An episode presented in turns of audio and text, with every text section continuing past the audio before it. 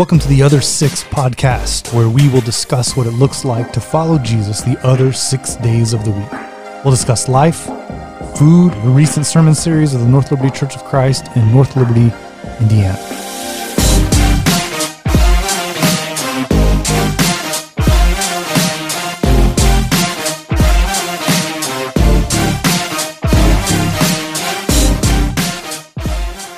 Hello and welcome to the Other Six podcast. With me today is Ben Webb. Hello, fellas. Fellas. I, I want to do something different every time. I don't want to just say the same thing. I'm trying to mix it up. Okay. Hello, fellas and ladies. Oh, no, no, Dang, no. I was gonna say hi to Just the the ladies, ladies. listening.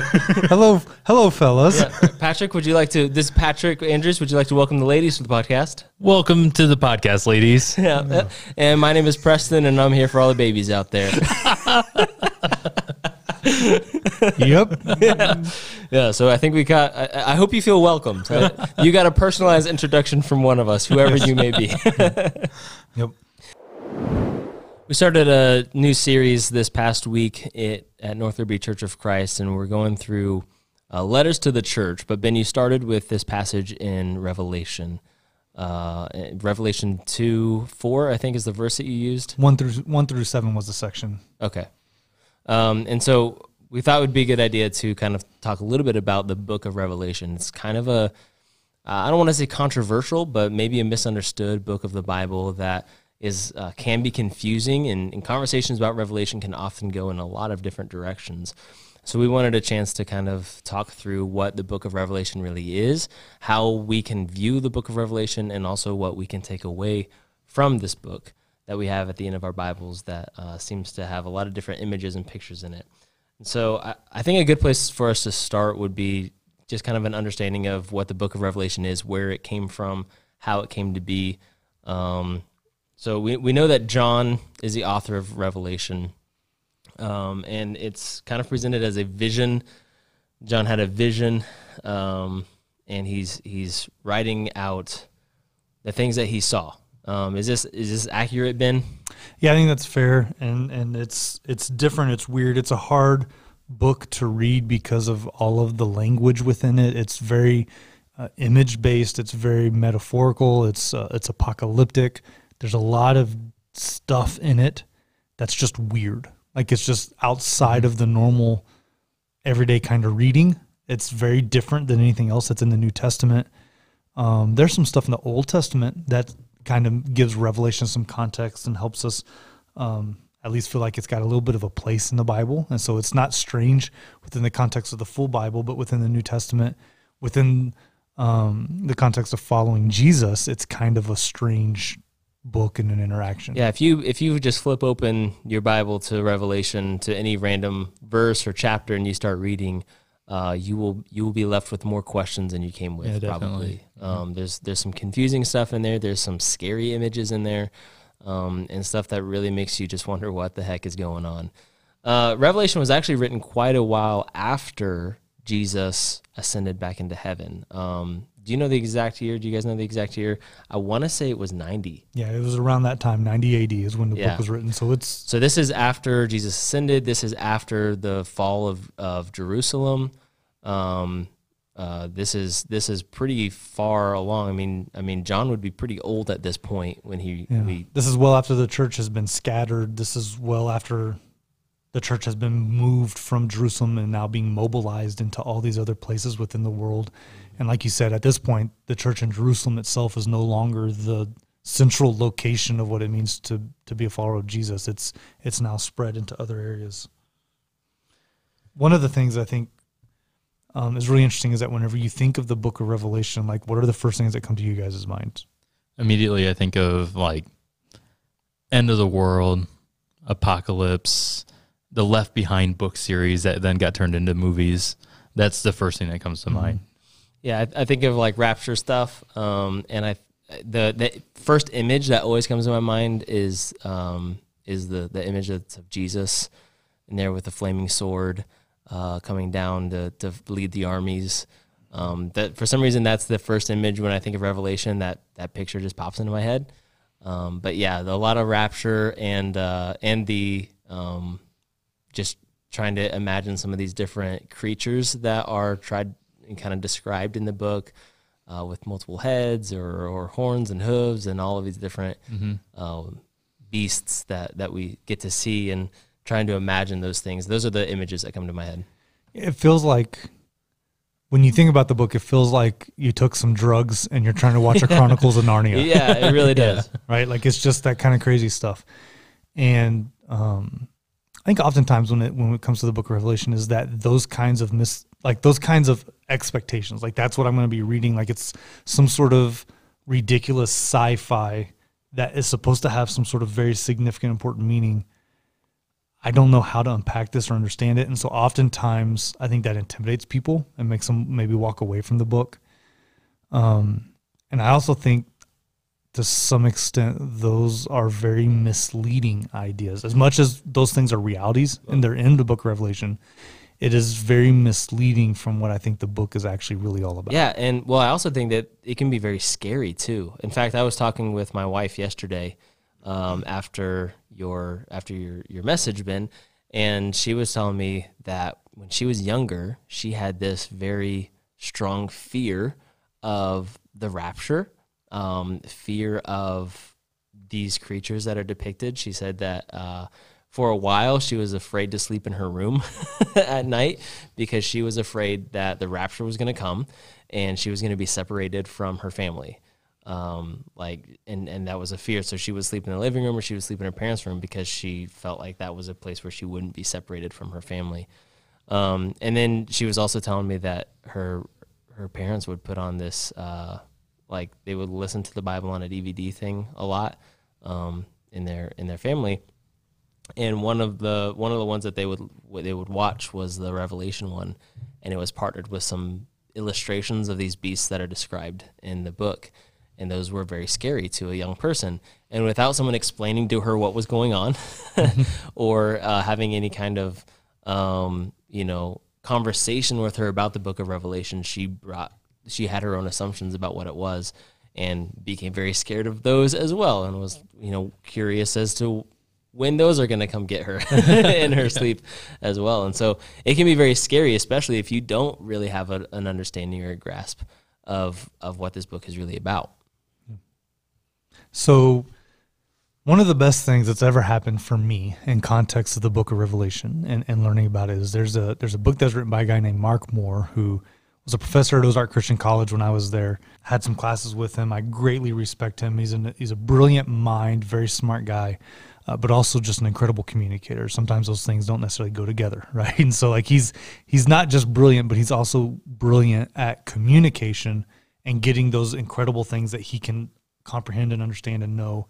and communicate in a way that that people can hear it and they themselves also understand it and, and realize it. All right, so Mark Moore wrote a book on the on Revelation, and it's called How to Dodge a Dragon, and it's an incredible resource, it's an incredible book, and it helped completely change Revelation for me personally. It helped me see it very differently.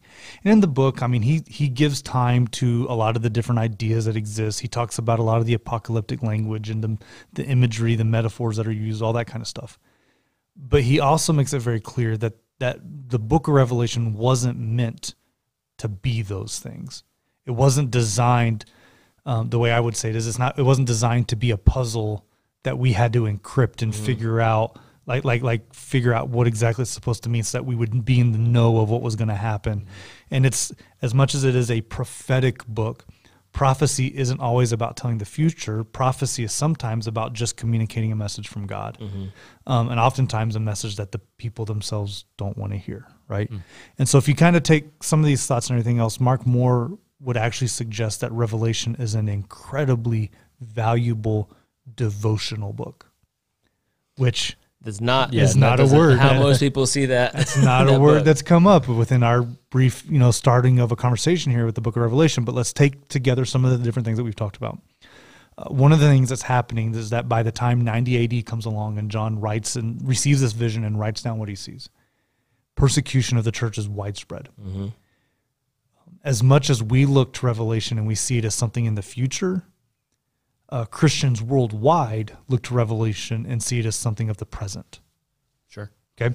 And so, and, and for us, outside of that in America, where we're largely protected, we can look around and we can see how uh, some of the battles that that you see happening in Revelation, how we envision, oh, that's something that's going to happen in the future. Well, that's maybe something that's going to happen in the future for the American church, but for many churches, that's they're not waiting for this day of great violence. They're not waiting for this great uh, this day of great battle or war between heaven and and hell to take place right in front of them. They're already experiencing it. sure.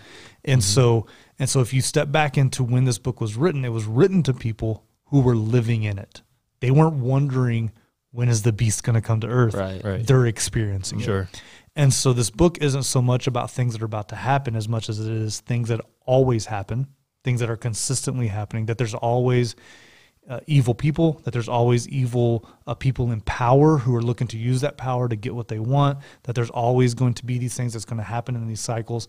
And sometimes even God's saints get pulled up in this kind of stuff. Okay.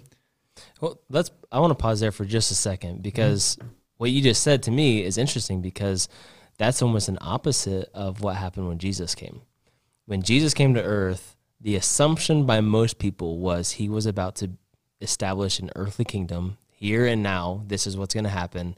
And he's going to elevate, he's going to defeat, I mean, he's going to be over Herod, he's going to be over all of these kings. He's going to be the king right now, today and uh, and Jesus had other plans. He's like, I, I mean, yeah, I'm king today, but this is so farther beyond what you can comprehend. Like, this is not what's right in front of you right now. This is a heavenly kingdom, and this is a kingdom that's not going to fall, but it's going to last for eternity. This is an eternal kingdom, and uh, you see a lot of different um, of his disciples and different people really having a hard time grasping this idea that he's not really trying to just sit on a king, uh, you know, sit sit on a throne here on earth, but a, a much greater level.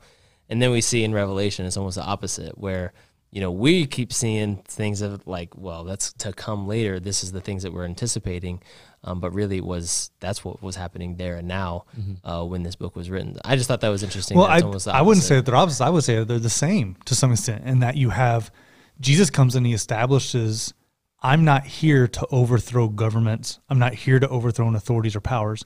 I'm here to fight what the real issue is for every man, and it's sin. I'm here to overcome sin that takes root in people's lives and the evil that prevails through them and present a different kingdom that people could choose to be a part of. I think that's actually exactly what Revelation is about, and how how um, even now as we look to it, we still think it's all about governments. We still think it's about evil powers or evil what Yeah, so- principalities, okay, whatever. so right? you're saying we're still feel, falling victim to the same. I think sometimes we take the imagery in Revelation and we try to figure out, oh, is and, and I've I've been around church long enough to know this. The the 9-11 happens and we turn to, oh well, is this is this the sign that Revelation is beginning Right. now?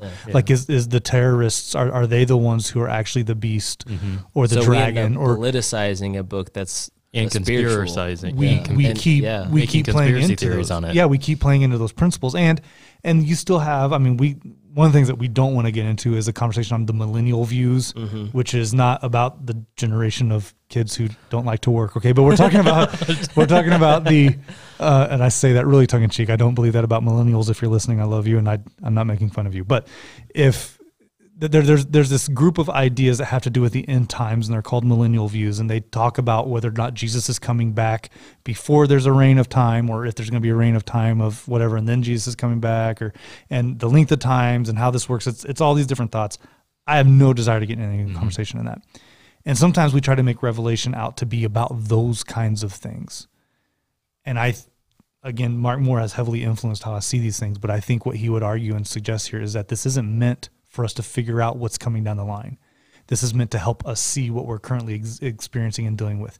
And that for, for a hurt people, for people who are experiencing persecution, for people who are um, overwhelmed, uh, distraught, scared, um, maybe even considering walking away from Jesus because of these pressures that exist all around them, what they need is a clear vision of what's really happening. And what John provides us is this beautiful vision of Jesus conquering. And it's not about figuring out who he's conquering. He's conquering the same thing in Revelation that he is in the Gospels. He's come and he's shown up to conquer evil, yes, um, but it's it's evil in the hearts of men there is that piece in Revelation. I would agree that it does talk about the end times in context of there is a final battle. Mm-hmm. There is a moment when when Satan does suffer his consequences for the work that he's done in this world and where he will be finished. Okay, so I believe all that's in there, but that's the it's it's it's a devotional for hurting people. Okay, if, if you see Revelation as a devotional book that's meant to be an encouragement, a support, it's supposed to strengthen the spines of Christians who are experiencing pain and difficulty in the world that would make them want to walk away. Um, that completely changes how we think about everything else throughout the book mm-hmm. because it doesn't really matter who the harlot is. It doesn't really matter who the dragon is or who the beast is, and it doesn't really matter when they show up and when does Jesus show up and how long of the time and and all those things are are theological discussions for another day. The heart of it all is don't give up, Jesus is in control. Mm-hmm. He is sitting on his throne. He is alive. He's still living. He's still active. He still sees. He's still in control. And no matter what's going on in this world, he will show up, he will judge, and he will win. Yeah. So I mean, there are questions that you can you can come up with revelation. There's there's some things that we don't necessarily they don't have easy answers. There's confusion in there. But ultimately the message of revelation is the same as the message of the entire New Testament. Jesus is king. Mm-hmm. Um, and, and I think that's something that if you read the book of Revelation through that lens, it's going to change the way that you see some of that imagery. Absolutely, absolutely. It's and it's supposed to be encouraging. It's it's whenever you're reading through it and you're overwhelmed or discouraged. If if you are well, let's even talk about it this way, and let's let's transition now to this idea of the other six, right? Mm-hmm. Like we're trying to figure out how does Revelation impact me the other six days of the week if over the last few years you found yourself overwhelmed by the political uh, chaos of our country, if you've been overwhelmed by uh, a pandemic that was worldwide that has thrown everybody for a loop, if you've experienced anxiety or depression or your mental health has suffered because of all these different factors that are going on, much less your own personal relationships, your own career, raising children or keeping a marriage right? Like i mean life can be hard enough as it is and then we have all these other things that are taking place around us. And all of that to say that we live in the most comfortable country in the world. Mm-hmm. okay so if you have any connections or any interest in places that aren't as privileged as we are um, and so like i have i have deep ties to places like haiti. Haiti is a place of constant turmoil. They've experienced new levels of that in the last eight to 12 months. Mm-hmm if you have a heart for that place and you've invested deeply in that place, you're experiencing a different level of anxiety and frustration because of your love and, and connections, right? So, like, th- there's just so much that can pile on here and everything else. On top of, uh, there's a lot of American uh, Christians who are disenfranchised with the church and the ways in which the church has been wrong in a lot of different ways. We're talking about social justice. We're talking about um, uh, racial inequality. There, I mean, there's so many other things that are playing out around us right now that cause uh, conflict, that cause mm-hmm. frustration, cause anxiety, any of those kinds of things. If you would find yourself at all connected to any of those feelings, Revelation might be a fantastic book for you to start mm-hmm. reading because you're going to find absolute chaos. You're going to find absolute just weird stuff happening that doesn't make a whole lot of sense. And at the end of it all, you're going to find Jesus sitting there in control and he can handle it and it's fine and it may be hard but don't give up. One of the, one of the best things from the book of revelation comes in, in chapter 1 verse 3 as john just begins his book. He says blessed is the one who reads aloud the words of this prophecy and blessed are those who hear it and take to heart what is written in it because the time is near. And it's it's one of the few books that promises blessing just by reading it. Just by reading it you're going to be blessed. But there's something valuable in recognizing that that there's something comforting in this. There's something there's a blessing in this and just just participating in this book and allowing yourself to see what it is that there's a blessing to hear it, to take to heart what is written. If I could encourage anybody when it comes to the book of Revelation, uh, don't read it like you're trying to solve some sort of a puzzle. Don't read into it trying to figure out what everything means. Just let just let your God speak to your heart through it, yeah. and, and let it be that source of comfort that no matter what it is that you're facing, whatever chaos that's ensuing around you, that there's someone who's still in control and they will win. And and all we have to do is, and we talked about this this past Sunday, we just have to overcome. Mm. We have to overcome the temptations that would cause us to fall away or to look elsewhere or to to fall in love with whatever else other than Jesus. Mm-hmm. Yeah, I, I really appreciate everything you just said because even even as a minister, as someone who went to Bible college and uh, had a professor who wrote a dissertation on Revelation and wouldn't stop talking about it for the entire year. Um, so I, you know, I've been exposed to this book of Revelation, but it's still, uh, it's still scary um, to try and, and dissect what this book actually is.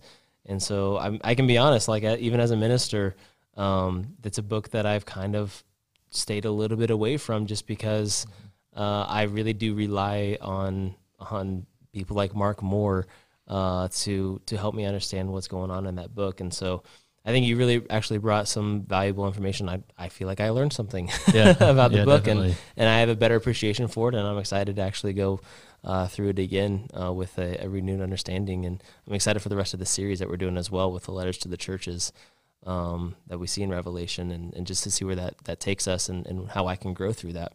Well, and again, uh, even to connect it back to the sermon series some more, um, why would Jesus start this vision with letters specifically to churches? Mm-hmm. If, and really just practically, it makes sense that he's starting by calling them to count, by, by encouraging them, but also telling them it's time to time to fall in line here. It's time to get things right because in a world where everything goes wrong, in a world where where no matter what it seems like there's conflict, there's anxiety, there's difficulty that everything is just happening the way that we don't want it to happen.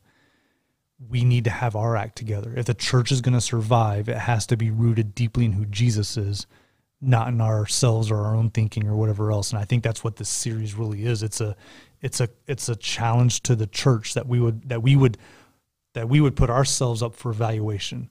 Uh, are we really in, like, you know, this past week we talked about, are we really in love with Jesus or are we really just in love with the idea of, of being good people and being better than everybody else? You know, mm-hmm. what, what is actually motivating us? And this week coming up, I mean, we're going to be talking about uh, false teaching. We're going to be talking about like sexual immorality. These are, these are things that Jesus addresses in the context of these churches.